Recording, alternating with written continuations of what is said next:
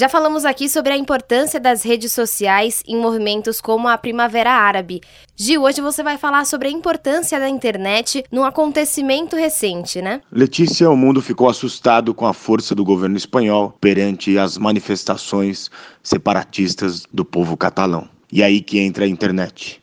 A verdadeira ironia é que a internet está ajudando a trazer, trazer democracia e informação para países como Mianmar e Cuba. E por outro lado, ela também está separando o mundo que prometia ser uma grande aldeia global. Mais de 50 grupos separatistas prometem ir para as ruas e criarem a sua própria nação. Vivemos paralelos dos dias de hoje com o período entre guerras, da Primeira e da Segunda Guerra Mundial.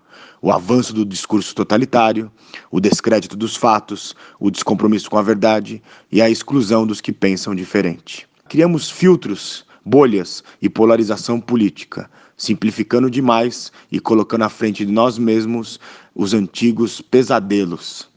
Mas vejamos Mianmar, que sempre foi ultimamente governado por militares, uma grande ditadura, mas um dia perceberam que a internet seria algo bom para a economia.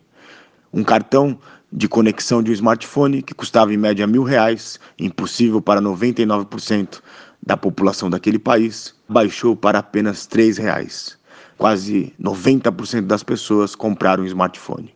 Hoje é muito comum ver um menino sentado na cabeça de um elefante, teclando seu celular e fazendo uma transferência na sua conta bancária digital. E já tem uma sociedade de blogueiros de Mianmar denunciando as mazelas do governo ditatorial. Em Cuba, uma cápsula do tempo em ritmo glacial, no seu monopólio de telecomunicações, o Wi-Fi é lento e terrível nas praças públicas, criou-se a figura do paqueteiro. É um contrabandista de mídia que toda semana te entrega um tipo de um HD externo, onde você tem o melhor do YouTube, das músicas, das notícias, dos vídeos da internet no mundo inteiro.